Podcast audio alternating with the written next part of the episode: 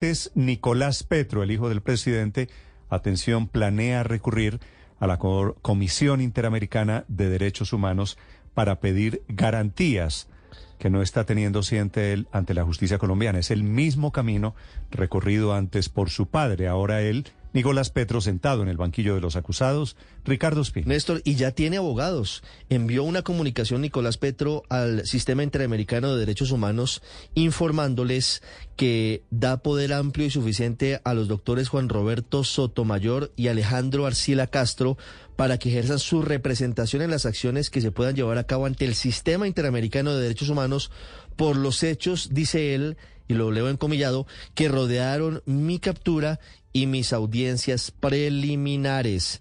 Dice además que ellos tienen todo el poder para actuar en su nombre en este proceso y lo que hemos sabido, Néstor, es que el fundamento por parte de los abogados de Nicolás Petro ante la Comisión Interamericana de Derechos Humanos son los siguientes.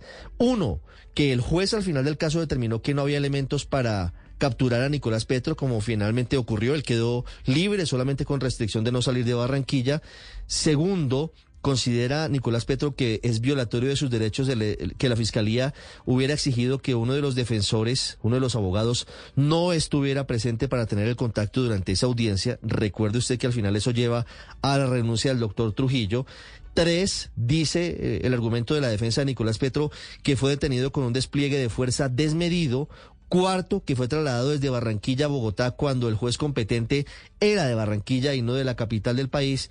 Y quinto, y esto es lo más importante y es lo más grave, según Nicolás Petro, le condicionaron su libertad, a la que ya tenía derecho, como reconoció el juez del caso, a que hablara contra su padre, el presidente de la República, Gustavo Petro, y en contra de la campaña presidencial de Gustavo Petro, cuando el fiscal no era el competente para adelantar esas investigaciones. Esos cinco argumentos son los que llevan los doctores Sotomayor y el doctor eh, Arcila ante la CIDH en esta nueva eh, eh, cruzada que emprende Nicolás Petro ahora ante el sistema interamericano de derechos.